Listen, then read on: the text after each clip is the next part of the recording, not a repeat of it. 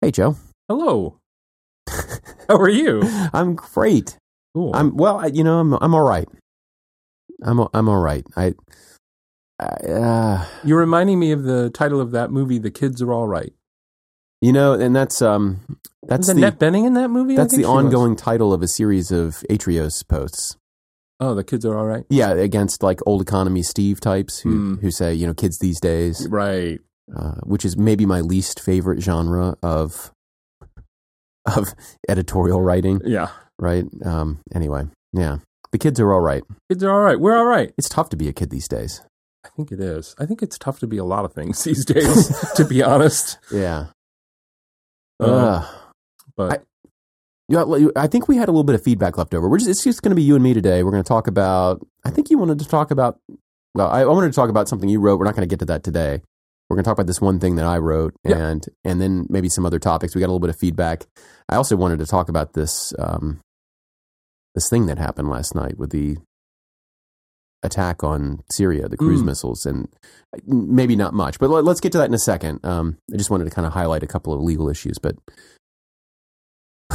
anywho, well, you see, I, I'm, I don't know. My voice is, at least my head. I don't know if my voice expresses this. Is is like in a in a in a fog. I feel like I'm in Mm. a cloud.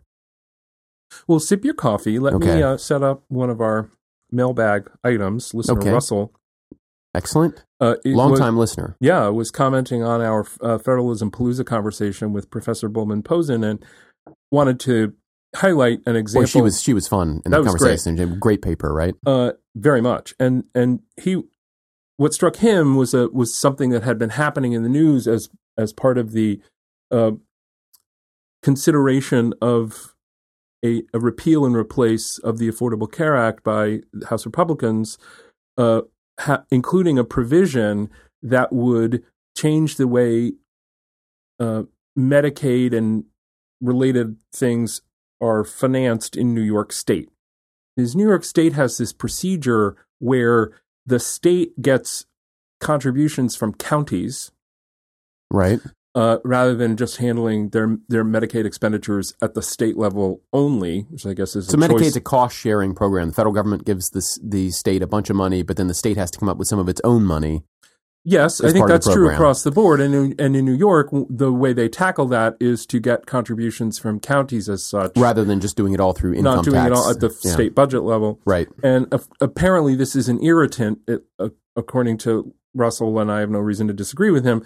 Um, this is something of an irritant to uh, upstate counties, which tend to be Republican in their uh, party identification, and as against downstate counties, which tend to be Democratic counties. So.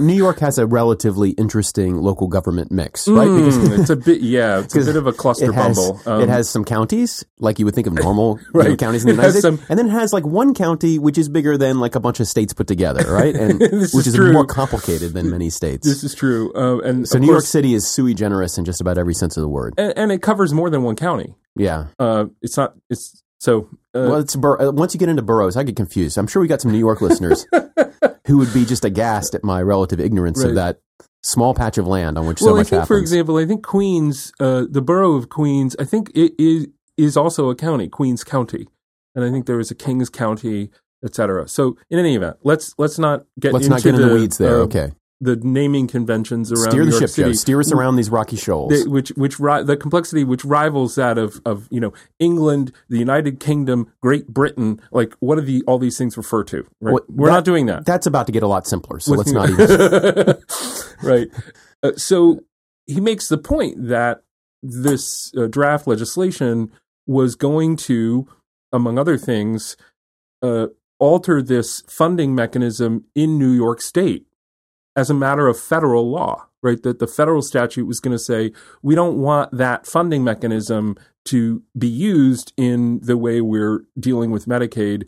Uh, so, in other words, as Russell describes it, Republican state legislators are working with Republican federal legislators to accomplish an objective they could not accomplish working with Democratic state legislators. So they're jumping to a different level Right. in the federalism structure to try to accomplish some political objective. How interesting. um, and I think this Have people written about this in general, like this idea? I, and it's a it's an aspect of polarization a term that, as I told you earlier in the week, I think is more appropriately described differently. But but just let's just call it polarization right now in a in a party polarized society where party has an identity that's that strings all the way from the federal level, maybe even down to the city level these Right. days, and at least in some cities.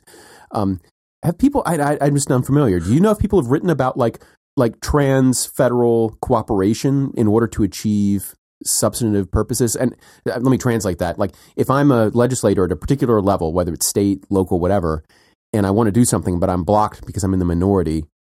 To what extent and on what kinds of issues do I work with people at other levels to achieve my objectives Well, I- when, when they're in the majority? Yeah. as I mentioned in, in our conversation with, with Jessica Bulman-Pozen, a, a, a different paper of hers, which is called Unbundling Federalism, hmm m- makes uh, points about the partisan party ID, the party ID dimension, Right. the way that it cuts across Right.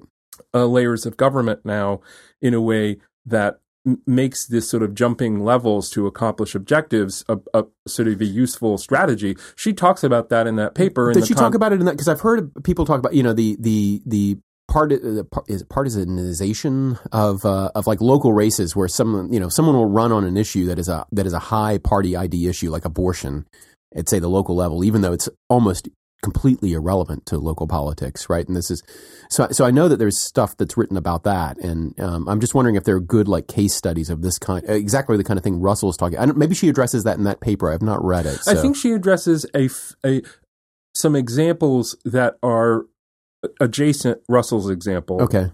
and uh, and it is an interesting, it definitely an interesting phenomenon that uh,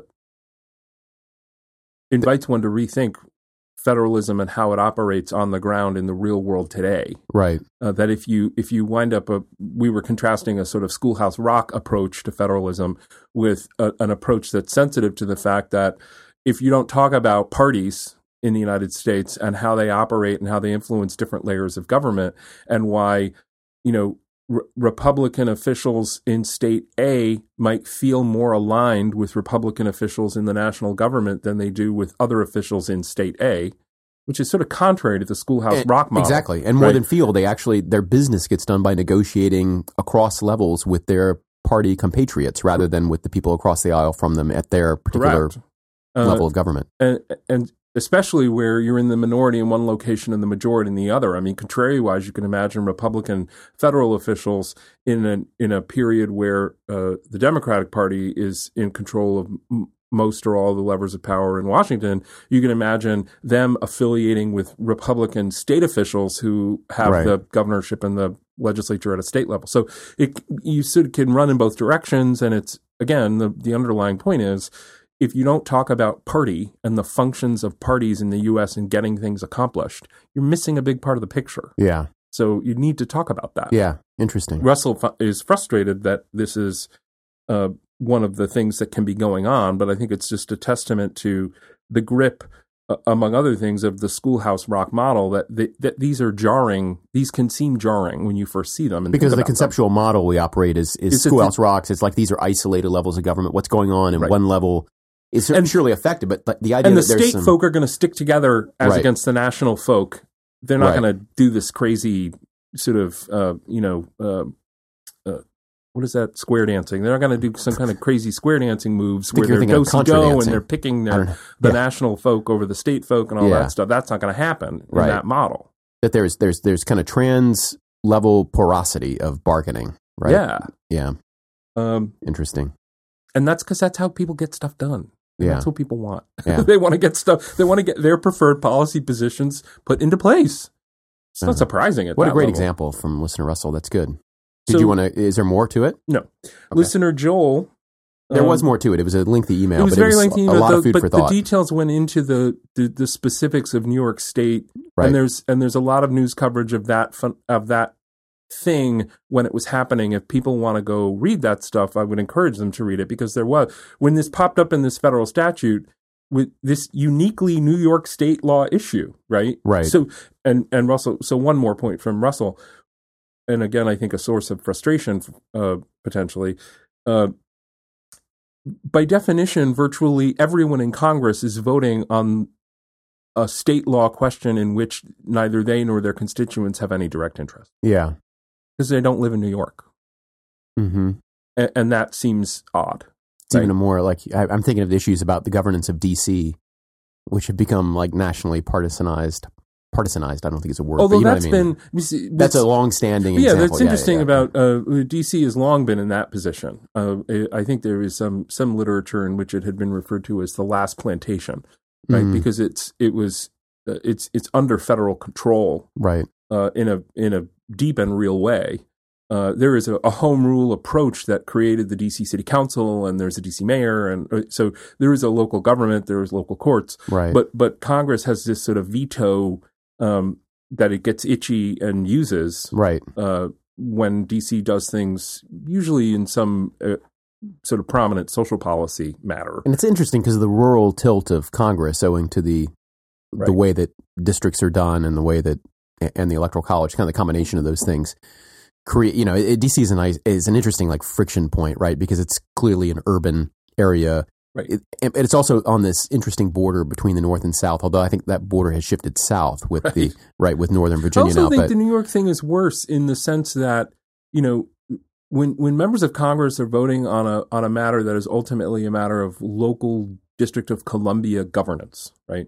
Mhm. Uh, you know those th- those people in Congress like they work in the district. yeah, Um, they spend a big chunk of their time there, even if they don't live there, or if they try to make it appear as if they don't live there. Uh, they, their staffers often live there or live nearby. Um, so there's a sense in which they're not voting on something utterly foreign to where they live and work and do their business. Right? Right. Whereas if Congress is voting on something that's a matter of New York State county financial relations, people who aren't in the New York delegation who are voting on that, there's a kind of a odd remove, right? That Yeah. again makes makes it's I would say is is very difficult to conceive, much less understand, uh, in the absence of knowing something about party politics.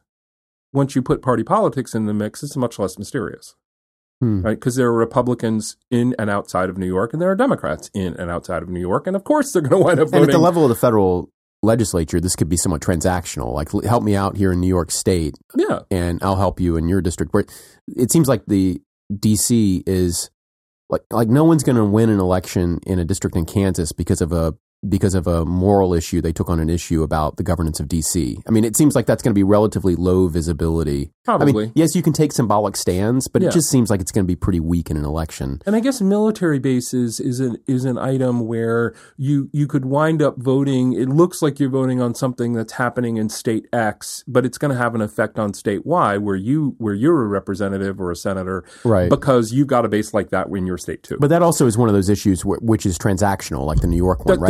You help me here, I'll help you there, Right. And that that's why we need the base realignment and closing commission to kind Right. of just we all agree we need to put a stop to these transactions. Tragedy of the commons. But blah, if you blah. think if you think Republican members of Congress who are from New York are generally speaking to the left of Republican members of the House who are from the point you were just making, Yeah. the southern states, for example, right, you can understand why you might need to states. induce them a little bit to join this more conservative repeal and replace strategy. yeah, with, all right, With um, you know the uh, this New York State mechanism. Wow, So there are a lot more time on that. there are about four papers that could be written based on this, Yeah. starting with Russell's example or another example. You know, there's a lot that could be said. Listener Joel, um, among other things, uh, asks if I have knitted microphone cozies out of the yarn that he sent us. You remember he sent us that yarn. I do remember, and I do remember. Did, now, did we? I thought I, I was- haven't played back the tape yet to know whether you promised you would do that. I, not, uh, my recollection is that I was going to make us hats. oh, Now, I have not done any of these things. I will say in my defense that it has been a warmer winter. so, And what, so the microphones need less protection? Or, no, but you were thinking hats all along. Is what you're saying? I think I was thinking hats all along, but here's my point. Knitting wool is less pleasant in warmer wa- weather than in colder weather. Now, the, the sort of general level observation to make is that I picked a poor place to live in respect of this, right? Yeah, Uh, yeah. I should be living in New Hampshire uh, to fully indulge my knitting uh, uh, my knitting pleasure and my my knitting. Wait, do we do we bracket? Do we, do we put in the little bumper of Joe's knitting corner?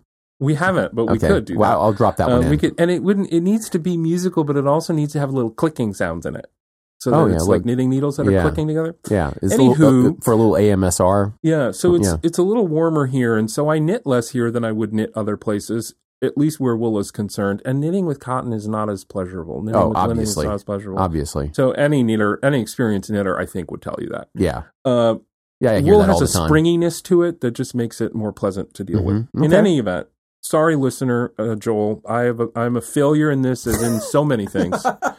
um, I, have, I have not yet knitted for us um, microphone cozies, hats, or any other objects. I can. st- The microphones are are naked.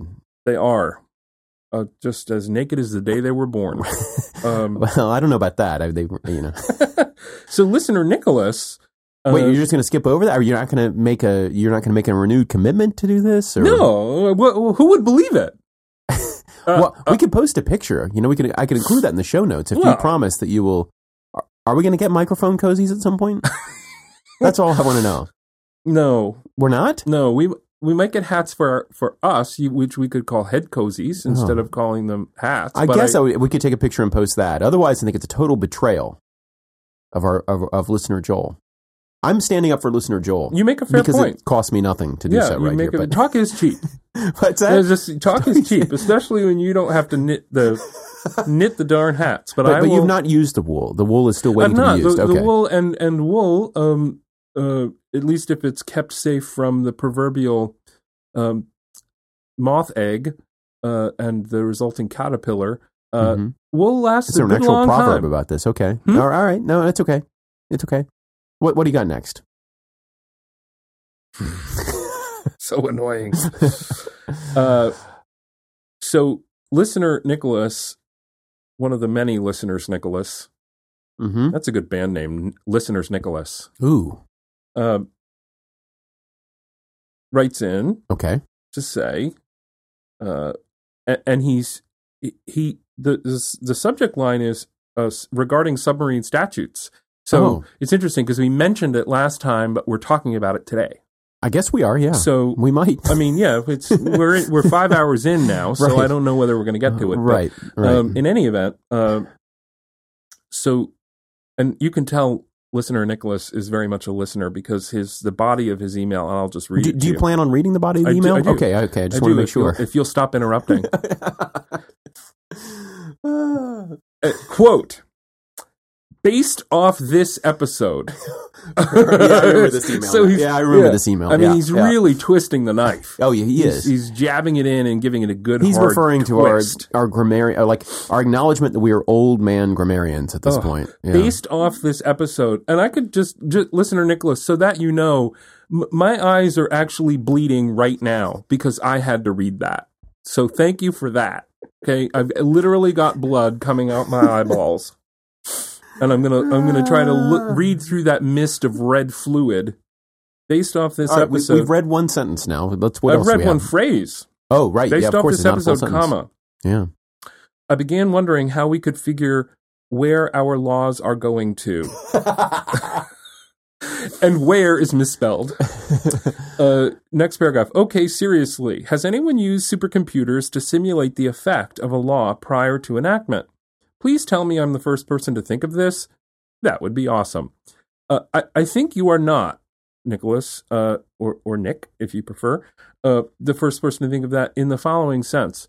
Um, uh, I think people have actually written about the the sort of the the the processing problem posed by trying to look to text and uh, sort of pair it and and parse it with other text and the the comp, sort of the computational load explosion uh, that that comes from trying to do something like that. For example, our former colleague Christina Mulligan uh, has written about that. I think in the patent context, right? Mhm. If you if you tried to uh, using software kind of parse and compute all of the patent claims and what they mean and what the boundaries of them are and all that stuff that you'd sort of basically you're talking about something that would uh, that wouldn't be done before the heat death of the universe in, in, essence Yeah.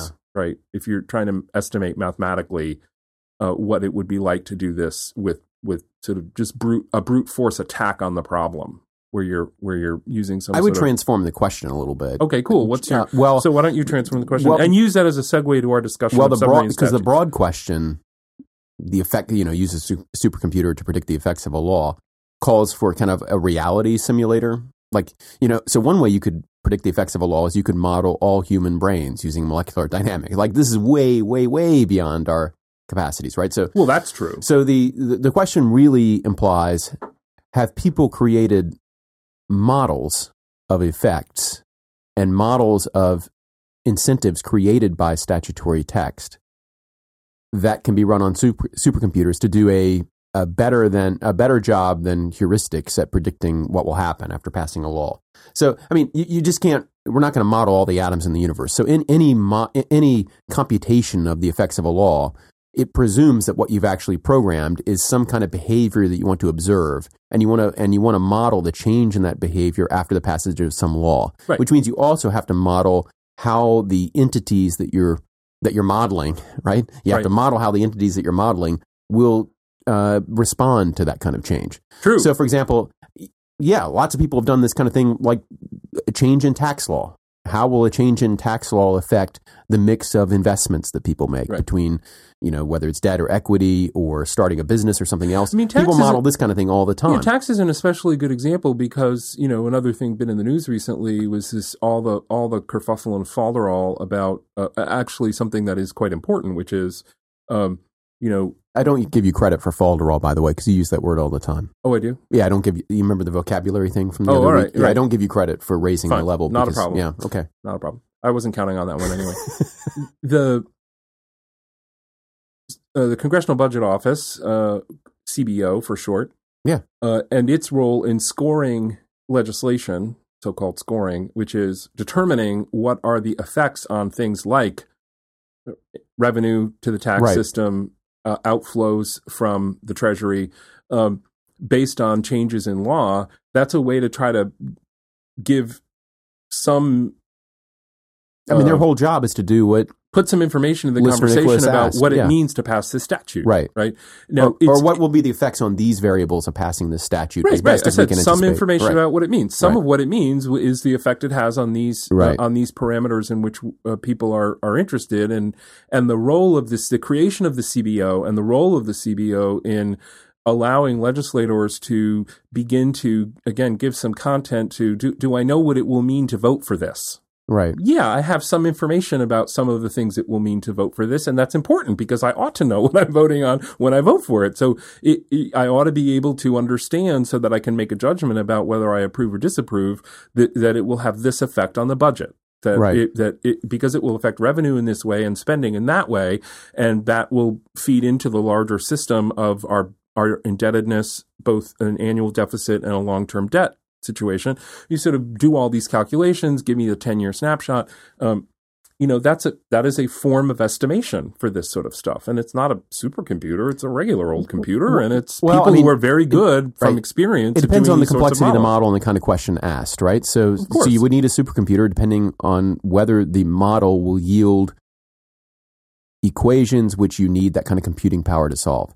There are Right. so, so the law for for for a long time, probably even before the legal realists, but certainly with the rise of legal realism and economic uh, analysis of law and law and economics, has translated human behavior into into models which are susceptible of calculation, so that we can say more. So the rational actor model in law and economics Yeah. is central, right? Is is key to the ability to make kind of consequentialist decisions about law. All I mean by that is I, I said it too in a in too in a too complicated way, but all I mean by that is if you assume that people are rational. ca- Uh, capitalist calculators that what they do is they have preferences and usually those are somewhat acquisitive preferences and they seek to maximize them then maybe one person is kind of like another you can ma- model their preferences as just maybe increasing happiness or increasing the amount of money, it- whatever it is. Then you can do things like, well, what what would be the effect of rent control? And if we control rent, then you can say, well, people who have who want to increase the amount of money they have, but already have houses, if we put in place a rent control, the the marginal uh, potential landlord might be induced to use that property in kind rather than put it out onto the market onto the rental market if the price is controlled below a certain level. So the so the supply of rental housing will contract with rent. That's the typical kind of law and economics reasoning, right? Sure. That's now I didn't use a supercomputer to say that. I kind of used some heuristics about Right. marginal, you know. But you could, right? We could develop a we could develop a more sophisticated model Sure. by modeling the, you know, by saying something about the existing housing stock, uh, putting in place an equation about how a marginal potential landlord might be induced to offer property. And we could, I don't know what equations would come out of that, but they'd be something. And then we would use numerical analysis to translate those equations into something which is susceptible to, you know, basically matrix algebra that you can put into a computer and solve, right? And mm-hmm. maybe you would need a su- supercomputer to do that. But what's interesting is the core of that exercise involves simplifying the universe to something that we can calculate, right? Because until you do that, you can't put anything into a supercomputer. And that's the the essence of Right. The only model of the world that hasn't been simplified is the world itself. Right. If, if Right. the model were as complicated as the world, it, it it would be the world. It is the world. Uh, this is sort of a Synecdoche, New York point. That, Right. that Yeah. movie. Um, Great movie. uh, uh, so yeah, take it as read that when we use the word model, we mean we're talking about a, sim- a, a way of simplifying things to try to get some traction in. I have some interesting thoughts. I, mean, I don't know if they're interesting, but I have some thoughts about what you just said that Okay. are about whether the model of the whole world would be the world. It's that's actually interesting. I don't. All right, we're not going to talk about that right now.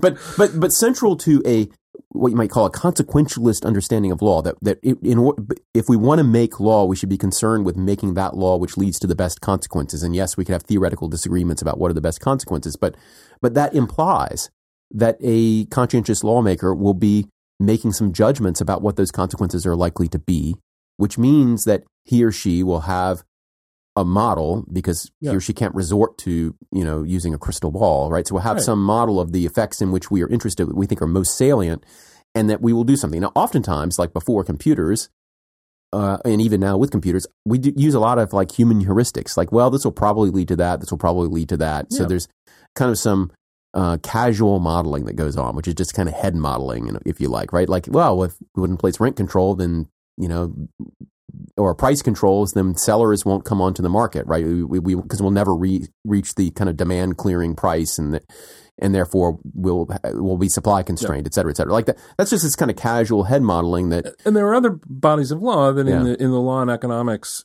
sort of uh, thoroughfare of the last several decades. Um, you know, there are some uh, antitrust laws, an area of law that that has been heavily heavily influenced by uh, this form of thinking and modeling, Yeah. and in a more you know done in a more rigorous context, right? The- sometimes. uh, yeah, Yeah. well, uh, I mean, a, a lot compared to not doing it at all, right? Yeah, That's um, the baseline I'm using is where you don't try to be consistent or rigorous in the way you're modeling it, uh, versus trying to to do stuff, right? Mhm. Um, and uh, if you look at whether it's merger analysis or uh, other fate, you know, there are some things that haven't changed much. Uh, the sort of uh, horizontal coordination, price fixing, other sorts of things. Those are felonies. They have been understood well to be felonies for a very long time. You don't need a, a fancy economics theory to, t- to tell you about that. Um, where you want to put the bar on uh, your readiness to stop a merger from taking place, what level of concentration in a market should be a triggering level of concentration, that might be much better informed by some more rigorous studies and analysis and modeling of response, et cetera. And once you go down this road, you got to be concerned with garbage in, garbage out. Like either you're, you know, how confident are you about your data? How sensitive is your model to accuracy of data? Right. Uh, but also garbage model in, garbage results out. Right. So if you're Good point. if your model of human beings is rational capitalist calculators, right? Just people walking around thinking, how can I make more money with every like, and you're and you're modeling a, like a family. That model is probably going to fail, right? Because because I can tell you, intra-family dynamics are both much more generous and much more spiteful, right? Than the than the model than than than Yeah. a kind of capitalist model would. it's a better or it's a better or worse first cut on the thing, depending on the thing you, about which you're making the Yeah. model. There- There's no doubt about it. Yeah.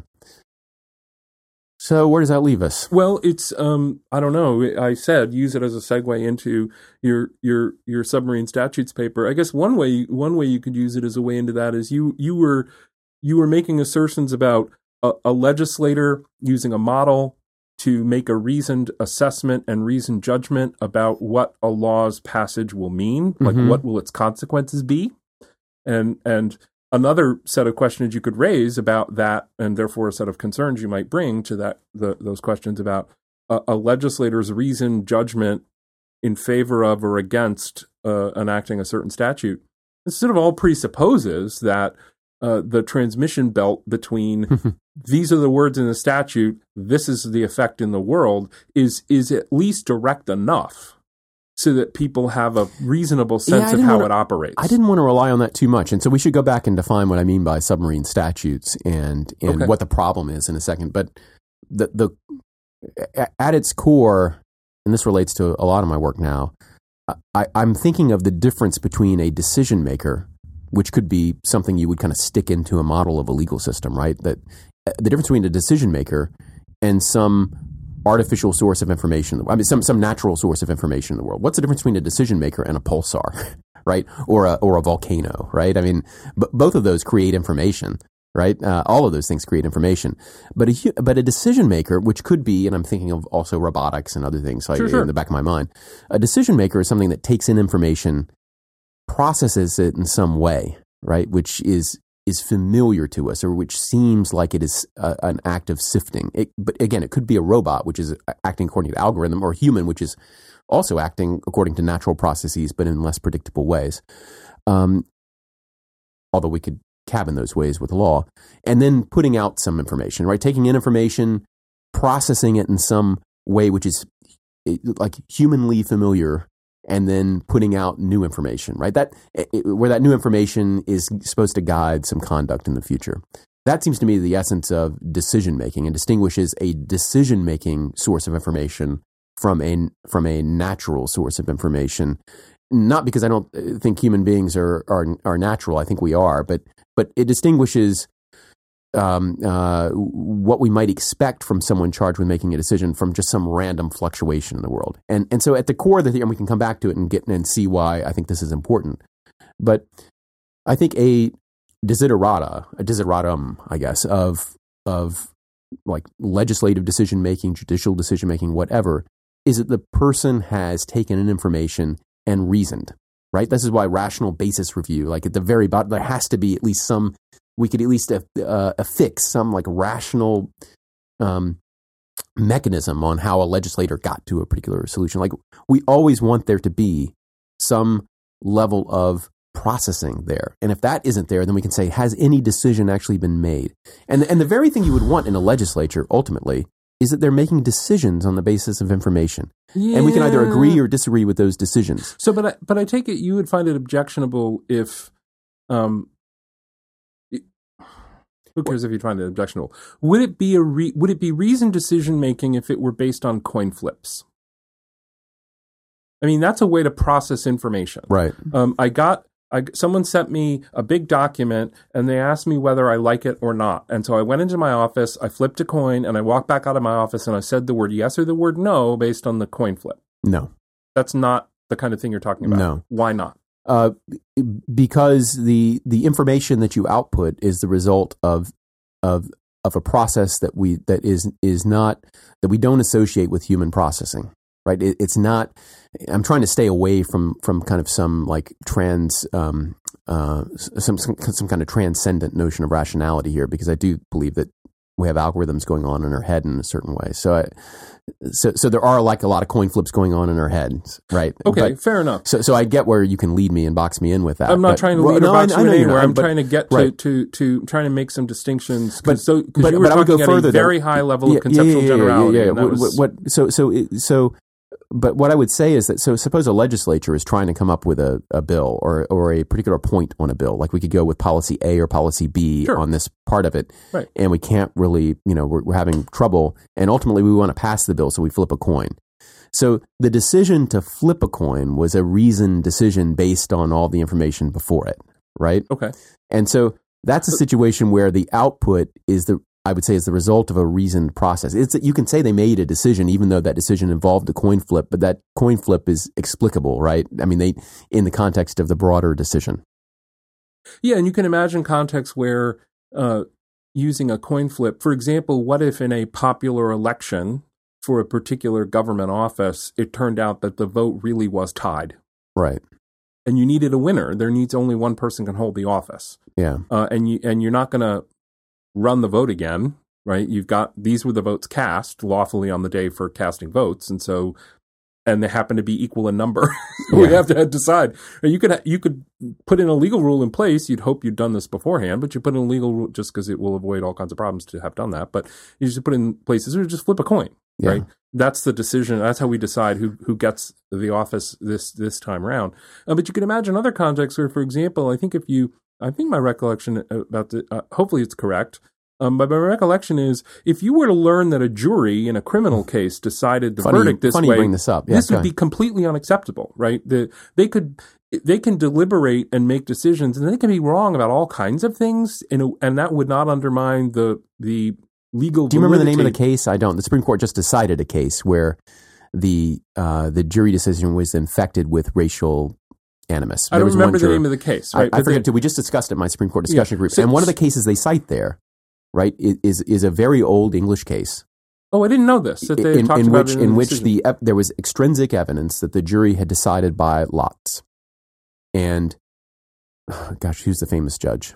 Um, if it's not Blackstone, who is it? It's not- Mansfield. Not, I think it was Mansfield. Actually, yeah, I think it was Judge Mansfield. it's got to be it's got to be Lord Coke or yeah, yeah, I was going to say, but I, I think Blackstone or Mansfield. almost positive this is Mansfield, but uh, maybe, uh, but said that we that the it, the court cannot read that affidavit.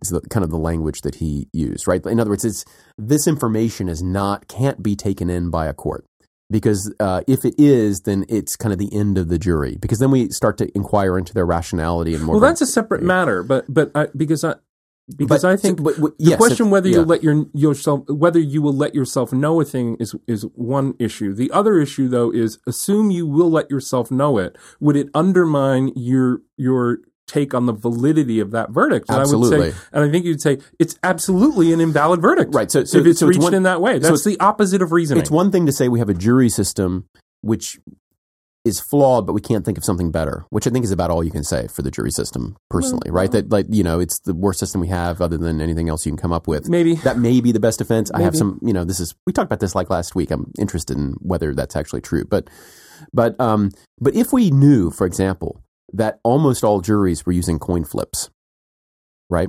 Even if we had a rule that we don't go in and look, don't tell us what you were like, and even if you come in and tell us you were flipping coins, we can't use that to undermine the verdict because of policies A, B, and C about finality, et cetera, et cetera, like Yeah. all the things that you'd normally cite. You would say, as a as a systemic matter, we need to get rid of this jury system. We got to do a different system because we've put in place a rule where the decision makers that we charge with making a decision, and we charge them with making a decision decision making. because they have properties A, B, and C, right? They're jury of the peers, and they're less likely to be controlled or captured because they're called all these Right. reasons that we charge them. Like we had good reasons ex ante for setting up our institutional structure this way, and we thought this would be a good institution to make this decision, the jury. But now that we see how they're making that decision, we realize we were wrong, right? Because they're not actually making decisions; Right. They're just fli- they're flipping coins. they're flipping a coin, right? There's, in other words, there's not the a, same kind of thing.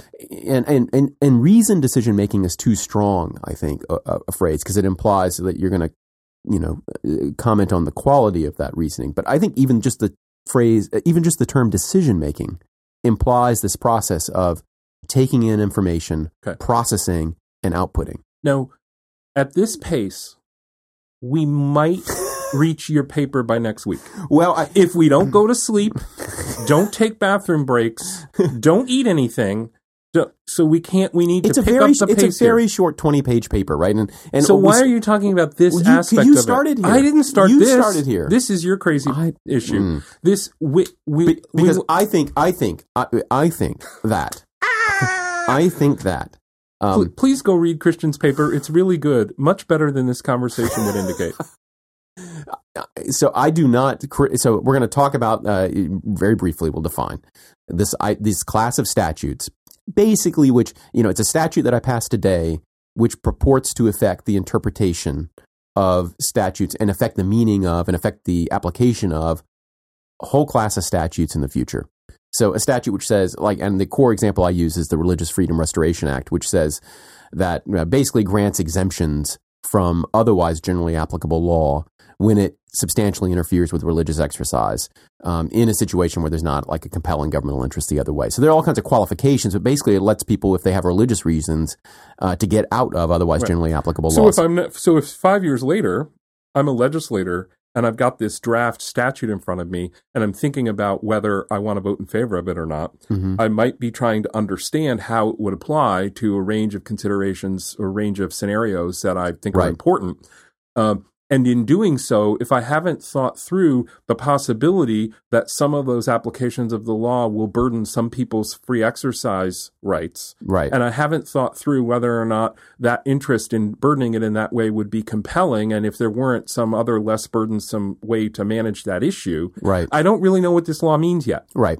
because it, it what it means is encumbered by the background principle of the Religious Freedom Restoration Act, otherwise affectionately known as RFRA. Right. Um, uh, if I haven't thought that through, I don't actually know what it means yet, Right. and so I'd be making a decision about not uh, uh, not understanding its meaning. Right. Um, it would, it, it, and it's it's interesting. This class of statutes that you indicate, right? Submarine statutes.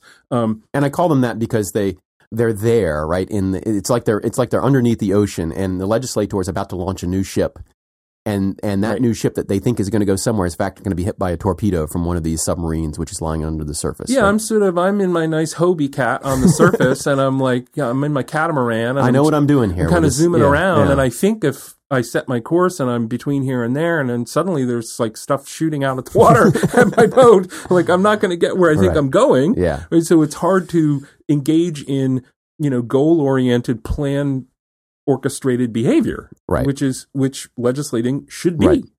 and so Um, in the extreme. If, if there were many many many such submarines, right? So if there's RFRA, there's there's a law which creates exemptions for some other reason. There's some other law which creates a bunch of uh, presumptive definitions. There's another law which guides interpretation in cases of ambiguity. Uh, maybe there are 10 such laws. And so imagine a situation where there are just thousands of such laws, right? All of which, again, purport to affect the way some future statutory enactment is interpreted and applied Right. in the in the world after it itself Right. gets passed. So in a situation where there are thousands of such things on all kinds of topics, and I'm trying to do something today, right? Constitutionally, of course, I can say none of the none, no other statute applies to this. This is meant to be. I can do that sort of thing. There's a cost to doing that. Like there's an institutional cost about because when you Right. because you basically are forcing a, a current legislature to reveal preferences about those pra- past acts. Yeah, and I don't I don't think I have to say that the the the constitutional register for having the conversation about whether these statutes are, are constitutional or not doesn't m- move me a whole lot. It uh, I I appreciate You can make arguments. Yeah, you can make arguments. I appreciate the point you just made that it forces the uh, it forces legislators to develop and reveal preferences about the, the effects of these prior statutes. Right. But okay, I mean, I just don't see that doesn't Well, that's strike why, me you know, as rising to the level. my paper surveys very very briefly some of those Yeah. entrenchment things but but it, but it's you know more directed to the better or worse idea would it be better to have legislatures Yes. that work this way would it be worse to have which is the more interesting question. well I think. I, mean for, for it's me a different question context, it's a different is. question Yeah. and um, So it is certainly different. so if there are thousands of such things and you can't for for institutional reasons just write on a clean slate then what are you actually doing when you write new text and the claim is that as you get more and more of these interfering things, more of these existing statutes that are that are coupled with with any current statute, meaning that you can't determine the one without the other, right? This is Right. kind of programming lingo about kind of coupling in, in the way you write code, and it gets more it gets harder and harder to write code as the code base gets bigger and bigger and bigger, unless you take steps to create object oriented code or do something Yeah. else, right? So um, then to, to sort of modularize Right. things so that the interactions are are Right. more manageable. Then the grasp on meaning becomes less and less and less. And ultimately, in the extreme, the legislator becomes like a natural source of information rather than a decision maker. You know, it- it- because there's no there's no decision being made because you can't rationally have formed an a present intention, and and the claim in the paper is that this is this is bad, right? And, and it's at least it's a cost, right? Yes. It's a cost every time there's some cognitive load which makes it uh, w- which which harms the ability of a legislator to form a present intention, that's an injury and an insult to lots of our existing interpretive theories. So I need not be an original intentionalist or anything like that to say that I actually want legislators to be able to make rational decisions. Sure. I may not uh, I may not adjudicate law in a particular case based solely on what their intention was at the time or based on what other people thought their intention was if I'm more like a public meaning person. I, you know, Yeah, how I I, incorporate that is I think you make yeah. the I think you make the point in the paper that pretty much no matter what your interpretive theory is, it would be strange for any interpretive theory to be utterly unconcerned about whether legislators uh, were or were not unable to translate their intention into a te- into a body of text. Right. Whatever you do with that intention, whatever Right. you do with that intention, I think they all, uh, you know, I, I think all forms of interpretation depend on the idea that there was a decision made. And I won't even attach the word rational to it, but that legislators made a true decision, right? And yeah, rather you get than farther from decision pattern of making. sticks on the beach, Right, Right, Those of sti- fowl This and is a that, very yeah. famous example of sticks on the beach and, and Yeah. making what looks like the word cat. Right, it's the word cat is not on the beach. Is the way we understand these things and talk to one another about them. Right. right.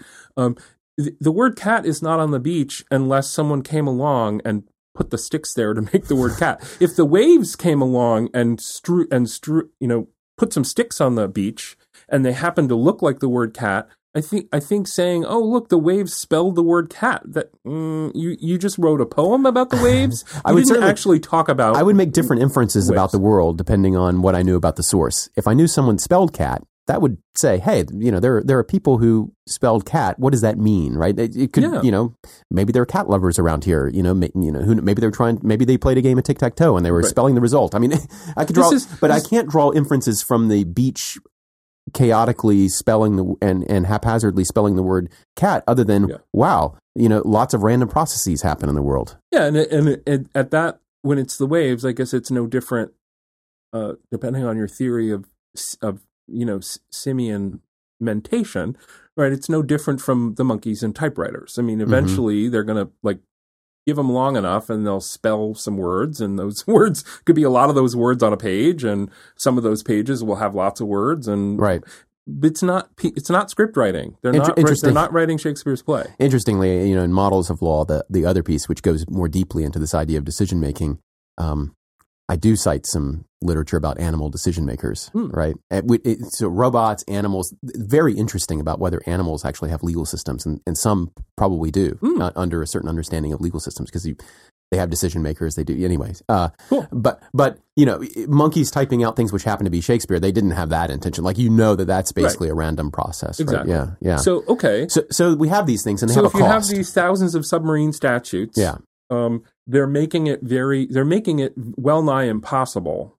You might worry, in that world where there are Uh, thousands. yeah, yeah, for for the legislator. Now, one thing I thought about the paper, which I enjoyed tremendously and is beautifully written am, among all its other uh, virtues, Oh, thank you, Joe. um, is um, is it's sort of th- there an undiscussed component about it. I think is uh, the the role the in, uh, an institutional perspective on the role of legislative staff. Mm, hmm Uh, and of course, there's a there could be a, pu- an, an yet an additional component of it, a political party, Right. right? Because political parties could develop sort of some ready-made senses and understandings of various components, right? Right. Staff could develop those things. Um, you talk at one point about sort of collecting these things in one volume, for Mm-hmm. example, one title of the U.S. Code where we would put stuff like this. Where, where, where- which exists, like the Dictionary Act and, and related acts. yeah, so the stuff in. Title One, you Right. could say, yeah, these are some things we ought to move into Title One because Right. they have that characteristic to them. Right. Um, so, so there are some there are mechanisms like that that you that you begin to talk about, but uh, but in essence, they're they're cost um, they're cost management Right. institutions, right? So- So, they yeah. don't deny it's a cost. In a way, they acknowledge it's a cost, and they say we need to find some way to manage this cost. And in a way, courts are specialized institutions in, in dealing with such costs, right? So, um, so the kinds of things legislators have to be aware of in our current system. And, and and I don't think our current system is at the point of semantic crisis because of the number of submarines. I just you know we have a few, and I and I wanted to observe that RFRA does something different than most statutes do, Mhm. and there's this cost to it, and we Yep. should think about it, and we should think about like why that cost is acceptable. And I and I indicate some cost, like as you say, like collecting it is one,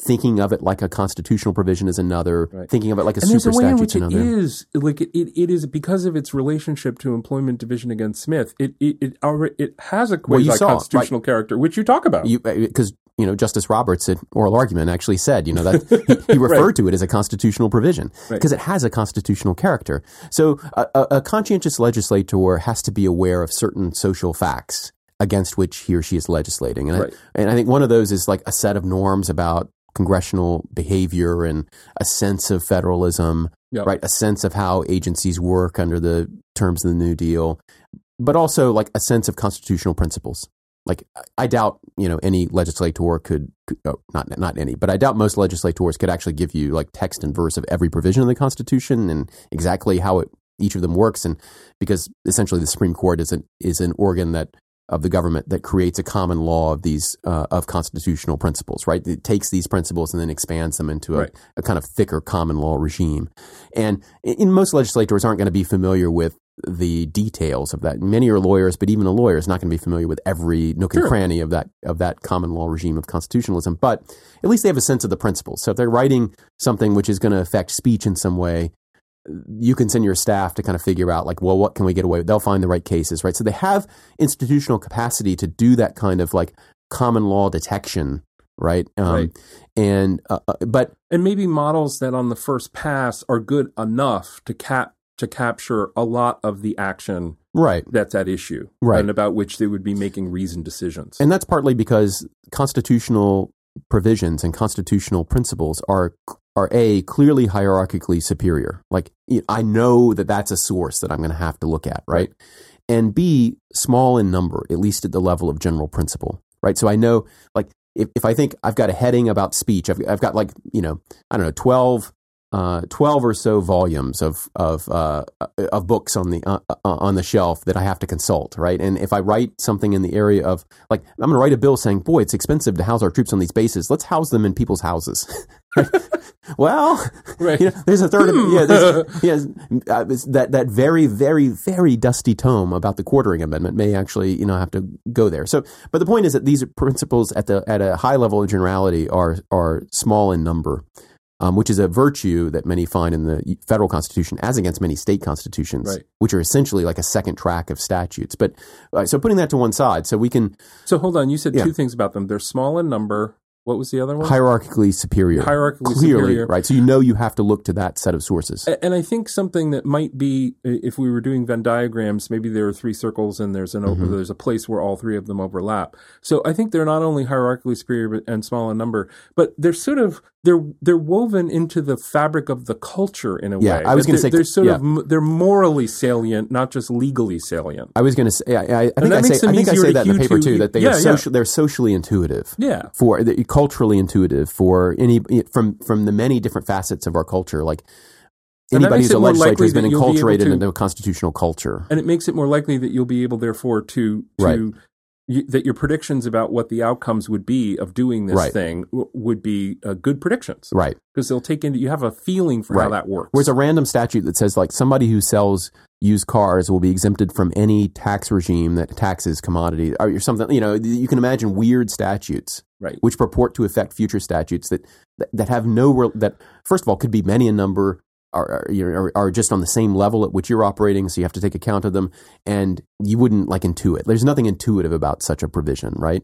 Whereas with RFRA it is somewhat intuitive that there would be some kind of minoritarian Yeah. religious protection. It's just it took a different view than the current Supreme Court has taken right? It Right. took took the same view as the older although questionable. I don't want to get into that too much but um uh so so so a a regime that creates a bunch of principles you have to look to at the same level creates a more a thicker common law regime that you have to um, that you've got to work at in order to create new meanings and that's the kind of regime in which kind of common law courts find themselves and this is why the connection with Dworkin right that that right. that the essence of the judge right is to be able to consult this, these voluminous materials and and and extract from them principles and interpolate those principles to come out with an acceptable result right now there are many many different notions of how a judge should engage in this work but i think a lot of them will at least recognize the idea that a core competency of judging is to extract meaning from a, a whole host of sources, right? I got to know right. what the precedent is, and there are many different decisions that could bear on that.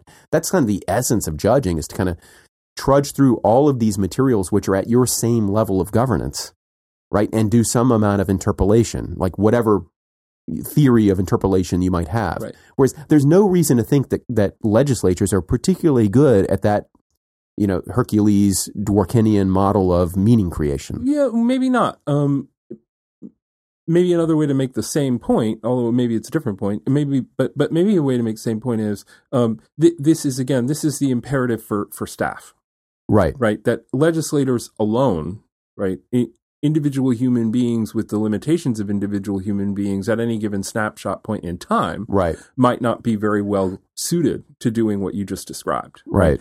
But having, you know, a, a, staff that supports the legislators, in fact, having a staff and some staff institutions that have much longer time spans right? Mm-hmm. So you could have an Office of Legislative Counsel, for mm-hmm. example, that gave advice about how to write statutes. Speaking of the CBO earlier, right? An auxiliary right, so body which is specialized in yeah, this kind CBO of thing. CBO is one. Right. Uh, legislative we Counsel could call them the Congressional Hercules Office.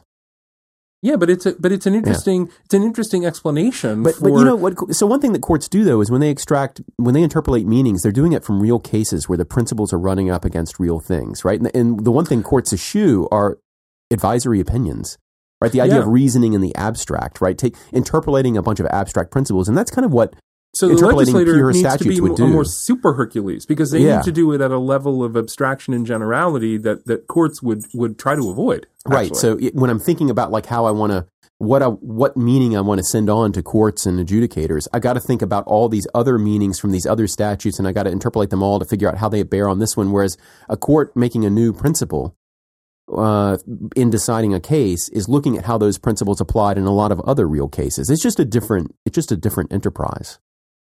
Or yeah, we we think of it as a different one. Yeah. Like it, it does sound like we'd be asking legislators to be more like judges. This so so um, there are there there are ways in which this paper, and I'm, I'm, sure you didn't write it with this in mind. How how could you? Um, but but there this was Joe Miller catnip at the at a pretty at a pretty ninja level because like just a page after you give me a nice two by two table, even yeah. if it was somewhat jocular in its uh, content of sort of. There's more to that table, I have to say, than I let on in, okay. the, in the paper because um, it does, in, like, it shows you like the it shows you the rationality of taking different interpretive theories under different conditions. Mm. Like you can't like it would be unreasonable to be an original public meaning originalist if this is the lay of the land kind of thing. With with a lot of these, right. many more of these statutes than I have a feeling you think we have. Yeah, I mean, I I'm not sure how many we have. I'm not willing. I, I am just observing a, a kind point. of a conceptual problem with a certain class right. of statutes and, and the magnitude of that effect I'm not as sure about and I don't want to make any claims about. But enough about you. I want to tell you what I think of you, um, which is that um, I like there's not only the two by two table. Yeah. I turn the page and now in, there's a footnote citing to a paper I've been thinking about since page one. Oh, right, which is Harlan Stone's Common Law of the United States, yeah. his 1936 paper. Yeah. Um, uh, about the fact that we can look to statute judges mm-hmm. can and should, I think he argues, right. look to statutes as stating legal principles uh, that are every bit as important as uh, and as on a par with um, cases. Right. Which at the time in 1936, I think was a pretty offbeat perspective. That was a pretty weird and it's getting to be more offbeat again. It is getting to with, be with the rise of textualism and originalism, and, and, and especially public choice theory. It's right. A, it's a, a very much an anti-public choice theory uh, point of view. But but so Stone lays this out, uh, and um, and at, by that point he's been a justice for about ten years. So he's. It, it's interesting. That should we should we put a little more meat on? So so uh, the suggestion is that instead of reading a bit of statutory text and getting out dictionaries and decide and and saying how does a statutory text work computer like to translate an input data of you know a dispute into an output data of a judgment, right? Instead, what you should see that statute as is is like telling a kind of abstract story that will be like a case that you will put together with other abstract stories, which are other cases, in order to reach a result in this kind of Dworkinian, let's Ronald Dworkin kind of way. Like I will think Right. about the principle that this statute stands for and other principles, and through a common law interpolation mechanism, I will think about how what what principle best vindicates our deepest values. A variation on that would be that my that I bring to my understanding of the text of the statute, the details of which matter, yeah, is in the, same fact- way that the facts of a case matter. Of course. Yeah, The, yeah. The, the, that the, the, the statute, in addition to those details, participates in a broader conversation hmm about law and the fabric of the law. And Yeah. the statute is part of it, so are the cases, so are the other statutes, so are constitutions. I think about Calabresi's common law for the age of statutes and and Eskridge's idea of bonded interpretation. But both of these are ideas that the that the that the court should be in conversation with the legislature. And this kind of idea about how to treat statutes facilitates that conversation. Indeed. And Right. I think Stone laying it out at the time and place that he did is a significant development in the in the self in in the self-aware nature of this dialogue that can go on. Um, again, sitting where he was, right? He's a ju- he's an associate justice of the Supreme Court of the United States. It's not a minor position to hold Right, right. in the legal hierarchy, and he's trying to articulate this. And had been the dean of Columbia Law School and uh, you know, successful private practice, Sullivan and Cromwell, and you know, a, an important legal figure, and he's sort of laying this out. Um, and I love that paper, and I'd been thinking about it since virtually the first page of your paper because there's a sense in which this discussion about a present thing having a future effect hmm and the co- the cost cognitively and the potential difficulty it might pose. Um, it seems to me you could have that you could have a whole book which is about this theme and you pursue it in each of these domains like it, it makes you, it could make you think about you know how much do i want to say in this case knowing that later on i or some other judge is going to have to try to make sense of it Right. in a new context Yeah. um, and so the norm about the less said the better in the common law world, like ha- Right. this could be partly an explanation. Yeah, it's kind of, like that, uh, if you think about Dworkin's chain novel metaphor, which is another metaphor that it's like when I'm writing chapter five of A Christmas Carol, I should be aware that there will be a chapter six. So it's not just about the person who writes chapter six taking account and making an interpretation of chapters one through five, and that that's the essence of judging, right? Is to make an interpretation of what came before that. that but it's also to be and- mindful of the future chapters. yeah. So, so don't try to don't box the future author in, right? Don't, eh, but also give the future author enough so that there is something that they can. Yeah. There's an interesting place to take this story, Don't box them in without a really good reason. right? Um, maybe, or, or maybe not at all. Like don't do it at all. But it just or shows that do like do it- there's a there's a bidirectionality. There's an interpretation of what came before and a mindfulness about a, about the future that an author has and I writing. think any and in a sense, you know, e- even statutes that don't, and I think the paper acknowledges this. Um, uh, you know, even a statute that doesn't on its face, uh, or, or even under its face, huh, um, purport to affect future statutes. cat? The the this is why I started thinking of of of um, Stone's paper immediately, right? Because in a sense, every statute is a submarine uh, Mhm. in that it, it affects the law. Yeah. And and every every new statute it enters a law in in the middle of the Does it surprise you that I cited HLA Hart to deal with that objection? um it's not an objection, it's an observation. And But no, it's it doesn't surprise that- me to But but you- it's an objection to the idea that there's something special about this class of statutes, right? That that every statute, like every time a legislator acts, it's with it, it, it's without an ability to predict the future, and so the, to the extent that you say what what the, that a legislator should be allowed to accomplish a purpose, that goes too far because you can't predict the future, and Right. there are, and as as Hart puts it beautifully, there are limitations of fact and aim yes. because we are humans and not gods, Yes. right? We we are limited in our ability to know what's true, and limited in our Right. ability rationally to aim at particular purposes. and it's So- and it may sound like a criticism, but it's not a criticism. It's simply it, it- it's simply an acknowledgement that um uh and and Hand says this in a famous patent case ab- about uh uh the development of adrenaline uh, as an administrable drug. Um, you know, differences in degree can can become differences in kind. Yeah, and, of and- course. And so and and and these uh, submarine statutes, RFRA, um, and others, the Dictionary Act, although there are reasons to think that that's framed uh, and located in a way that makes it less costly and Right. maybe even potentially beneficial. Um, that that these are differences in degree from every statute ever, right.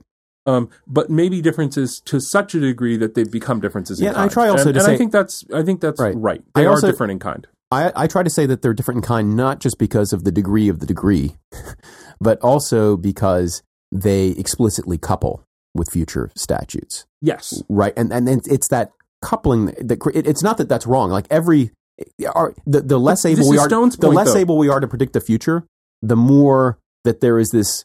Uh, the, more there is a potential critique of legislators as decision makers, right? Like, so you, you know, you're the the extent to which a, an instance of legislation is a rational act of decision making depends on lots of things. One thing it depends on is our ability to predict the future and our ability to like have preferences about the future. And if in a chaotic world where you just can't predict what's going to happen from one moment to another, a legislator is not doing anything rational. You might as well be flipping coins, right? And so the, the farther you get towards it, but also the more there is coupling, right? The less that anything they say, even if you can predict the future, like just generally, maybe we could predict it with 100% certainty. Right. But if what you can't do is take account of all of the submarines and the way that they're going to couple with what you're going to do, then you can't be sure of what the meaning of what you say is.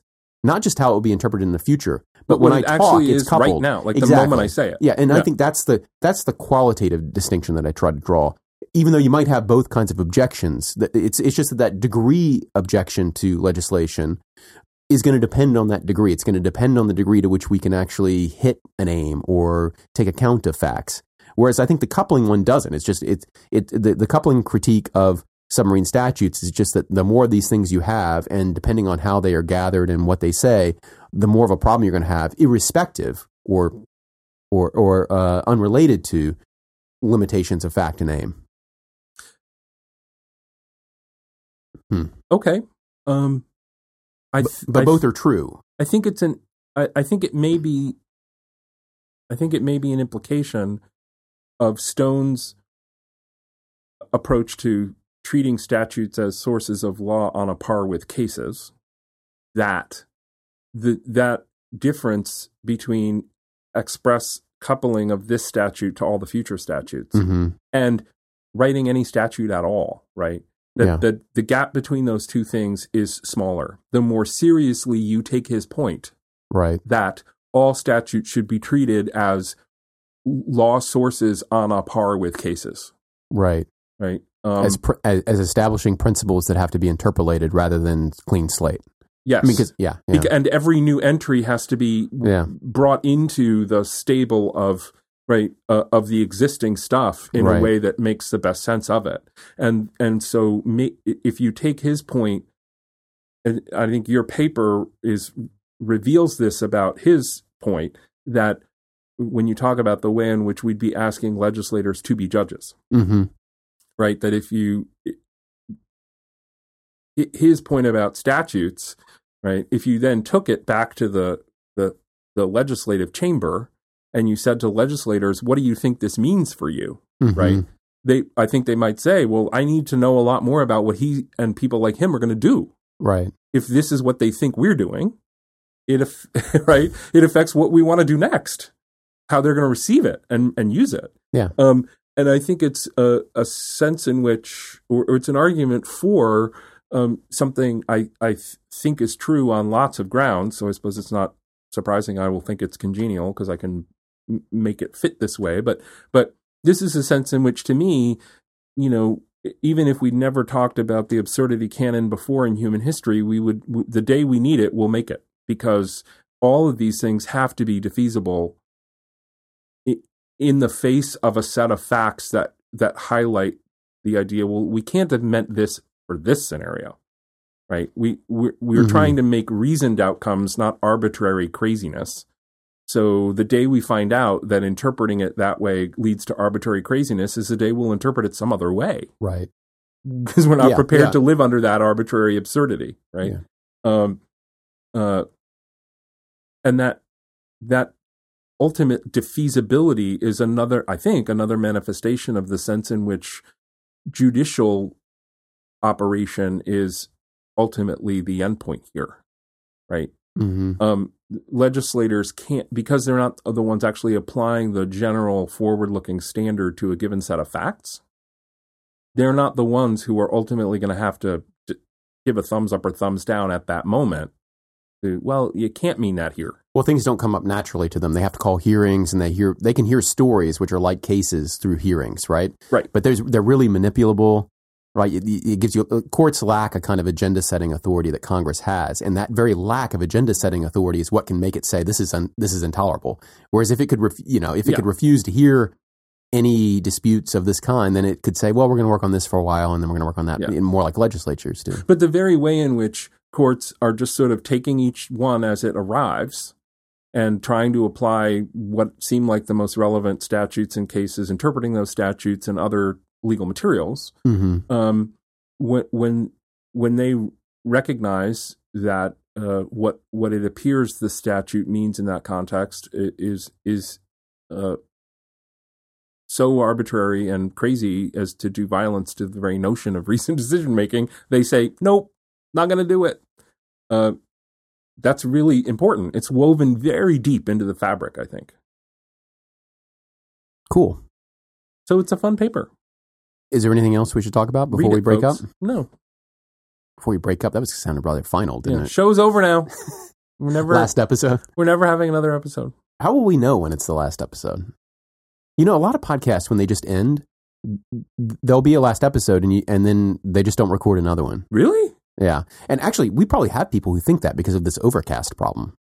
Our Overcast Oh, downloads are yeah, still we- off by like Are they really? 60, 80 percent or something like that. Are you yeah. kidding me? No, What do we do to get back our, our listeners? I- people have to. First of all, people, if they, if you like the show, you should tell other people about the show. I mean, you can rate you us on iTunes especially and all tell that. people but, who yeah. you think already like the show and were listeners. yeah. because Exactly. they might have lost their.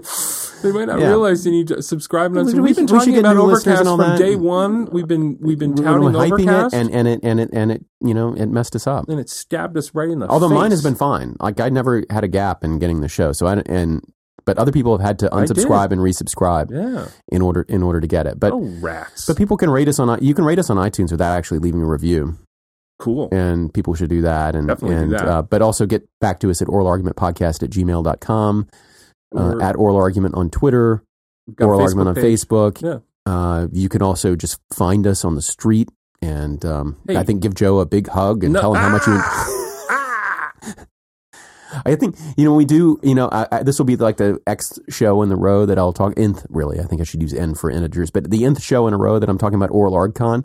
But at Oral ArgCon, I think we should have a, a hug session where people get to hug Joe. Maybe we'll raise charity funds with it because so inappropriate. people would pay. People would pay because of just how uncomfortable it makes you. I think, and then we could we could put the money to a good cause. Okay. On that note, this has been great. I, I did want to talk about this. Um, uh, well, we'll talk about it another time. I'm really interested in this. Um, well, I have a lot of complicated feelings about what's happened this week with the with Mm. Syria and um, the chemical attacks, and now the response from President Trump. We're not. We don't have time to get into it. I actually have to go. Okay. But Can I say uh, something on Just Security? There's been a nice set of posts by um, uh, Marty Laterman, Marty Lederman and and Harold Koh Oh, taking nice. opposite sides of the issue on on the legality of the of the of the missile strike Cool. on international grounds and domestic grounds. And I would love to chat about it. We're not going to chat about it today, but I, maybe I will include those in the show notes just so people will see them. Okay. And I will just say one thing that is uh, my final point about the delightfulness of your citation to Harlan Stone's Common Law of the United States in footnote uh, 55. On, Oh, oh my on- gosh! On page 15. oh boy! I believe I've got that right. Um, it made a big impression on me. Um, some people think my dog Harlan is named after Justice John Marshall Harlan, the elder or the younger. we need to clear this up immediately. What I is view what is the truth of this? I view this as as absurd uh, because, of course, Harlan is the family name, not the given name of Justice John Marshall Harlan, the Hmm. younger and the elder. hmm My dog Harlan is named for Harlan Fiske Stone, Okay. which I think is self evident and obviously true. Um, and uh, it comports with that being Stone's uh, given name, not his family name. Harlan Mhm. Miller's given name is Harlan. And Is Harlan Miller the Stone's dog's last name name? is Harlan. Hmm? I remember the first time I think I had a dog on my own and took it to the vet, and Yeah. the, and they asked me what is the dog's last name, and I think you know I think Meredith was with me, and she's like, um, dog.